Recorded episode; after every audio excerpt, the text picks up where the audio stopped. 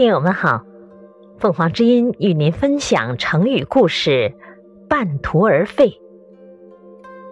解释：废，停止，只做事不能坚持到底，中途停顿不做了，有始无终。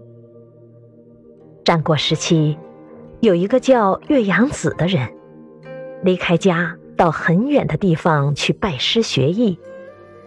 一天，他的妻子正在家里织布，岳阳子突然回来了。他的妻子觉得很奇怪，便问：“你这么快就学完了？”岳阳子说：“没有，我在外面想家了，所以回来看看。”他的妻子听了以后，拿起剪刀，把一块已经织好的布剪成两段，然后对他说。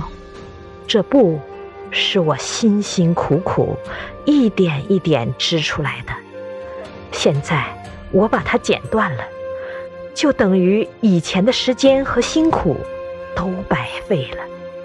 你拜师求学，和我纺线织布是一样的。于是岳阳子离开家，继续拜师求学去了。感谢收听，欢迎订阅。